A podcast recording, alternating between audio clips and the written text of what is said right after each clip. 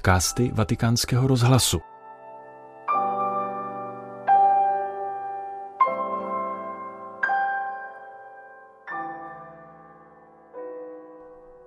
V tomto podcastu vám přinášíme homílii papeže Františka, kterou přednesl při slavnostní bohoslužbě v Bazilice svatého Petra na třetí neděli v mezidobí 21. ledna, která je nedělí Božího slova. Abbiamo ascoltato. Gesù disse loro venite dietro a me.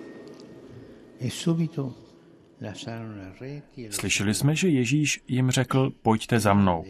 A oni hned opustili sítě a šli za ním. Síla Božího slova je veliká, jak jsme také slyšeli v prvním čtení, kde se píše, toto slovo hospodinovo bylo řečeno Jonášovi, vstaň, jdi do Ninive a zvěstuj jim. Jonáš vstal a šel podle hospodinova slova. Boží slovo odemyká moc Ducha Svatého. Je to síla, která člověka přitahuje k Bohu. Jako se to stalo o něm mladým rybářům, ohromeným Ježíšovými slovy.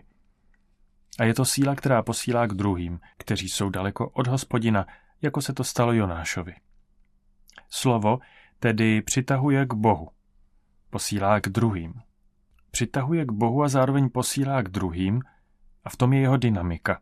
Nenechává nás uzavřené do sebe, ale rozšiřuje srdce, nutí nás obrátit směr, zpřevracet zvyky, otevírat nové možnosti, odkrývat netušené obzory. Fratelli e sorelle, la parola di Dio desidera fare questo in ognuno di noi. Bratři a sestry, Boží slovo to chce udělat v každém z nás. Stejně jako u prvních učedníků, kteří přijali Ježíšova slova, opustili své sítě a vydali se vstříc úžasnému dobrodružství, tak i na březích našich životů, vedle rodinných člunů a pracovních sítí, slovo rozvíjí Ježíšovo volání. Volá nás, abychom s ním vypluli na moře pro druhé. Ano, slovo probouzí misi, činí z nás posly a svědky boží pro svět plný slov, ale žíznící po tom slově, které často ignoruje. Církev žije tímto dynamismem. Je povolána Kristem, přitahována jím a posílána do světa, aby o něm vydávala svědectví. Takový je dynamismus církve.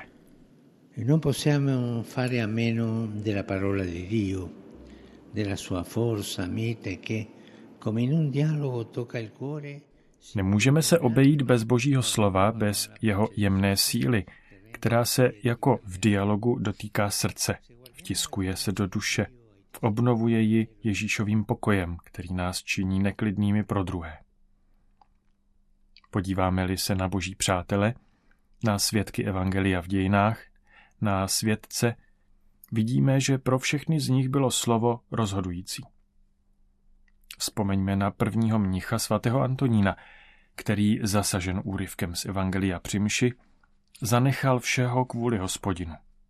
Vzpomeňme na svatého Augustína, jehož život se změnil, když božské slovo uzdravilo jeho srdce. Vzpomeňme na svatou Terezii od dítěte Ježíše, která objevila své povolání při četbě listů svatého Pavla. A já myslím na světce jehož jméno nesu já, Františka z Asisi, který po modlitbě četl v Evangeliu, že Ježíš poslal své učedníky kázat a zvolal, to chci, to žádám, to toužím dělat z celého srdce. Jsou to životy změněné slovem života, slovem hospodinovým. Ma mi domando, perché per molti di noi non accade lo stesso? Tante volte ascoltiamo la Ptám se však sám sebe, proč se to též mnohým z nás neděje. Kolikrát slyšíme Boží slovo, ale jedním uchem dovnitř a druhým ven. Proč? Možná proto, jak nám ukazují tito svědkové, že nesmíme být ke slovu hluší. To je naše riziko. Zahlceni tisíci slovy necháváme Boží slovo proklouznout. Slyšíme ho, ale nenasloucháme mu. Nasloucháme mu, ale nedržíme se ho. Držíme se ho, ale nenecháme se vyprovokovat ke změně. Především ho čteme, ale nemodlíme se. zatímco četbu písma svatého musí doprovázet modlitba, aby se navázal dialog mezi Bohem a člověkem. Nezapomínejme na dva základní rozměry křesťanské modlitby. Naslouchání slovu a klanění hospodinu. Udělejme prostor Ježíšovu slovu, promodlenému Ježíšovu slovu. A stane se nám to, co se stalo prvním učedníkům. Vraťme se tedy k dnešnímu evangeliu, které podává zprávu o dvou gestech, jež vyplynula z Ježíšova slova. Nechali sítě a šli za ním. Opustili je a šli za ním. U tohoto se krátce zastavme. Lasciarono. Che cosa? Cosa hanno lasciato? La barca e le reti, cioè la vita che avevano fatto fino a Zanechali. Co zanechali za sebou? Loď a sítě, tedy život, který vedli do té chvíle. Tak často máme problém opustit své jistoty, své zvyky, protože se v nich chytíme jako ryba v síti ale ti, kdo jsou ve styku se slovem, se z nástrah minulosti uzdravují, protože živé slovo reinterpretuje život. Uzdravuje i zraněnou paměť tím, že nám vštěpuje připomínku Boha a jeho skutků. Písmo nás zakládá v dobru. Připomíná nám, kdo jsme. Zachráněné a milované boží děti. Voňavá slova páně, jak psal svatý František z Asísi, jsou jako med, který činí život chutným, probouzejí sladkost Boha, živí duši, zahání strach, překonávají samotu. Stejně jako přiměla ony učedníky opustit opakující se život na lodích a v sítích, tak i v nás obnovují víru. Očišťují ji a zbavují tolika nečistot. Vracejí ji k jejím počátkům, k pramenné čistotě Evangelia vyprávěním o božích skutcích, pro nás písmo svaté uvolňuje kotvy ochrnuté víry a umožňuje nám znovu vychotnat křesťanský život takový, jaký skutečně je.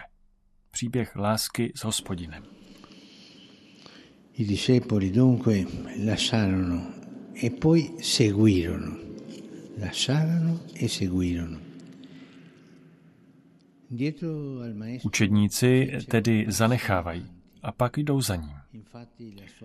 Jdou za mistrem a dělají kroky vpřed, neboť jeho slovo, zatímco osvobozuje od břemen minulosti a přítomnosti, činí člověka zralým v pravdě a lásce. Oživuje srdce, rozechvívá je, očišťuje od pokrytectví a naplňuje naději. Sama Bible dosvědčuje, že slovo je konkrétní a účinné, jako déšť a sníh pro půdu, jako oheň, jako kladivo, které rozbíjí skálu – jako ostrý meč, který rozeznává city a myšlenky srdce. Jako neporušitelné símě, které ač malé a skryté, klíčí a přináší plody.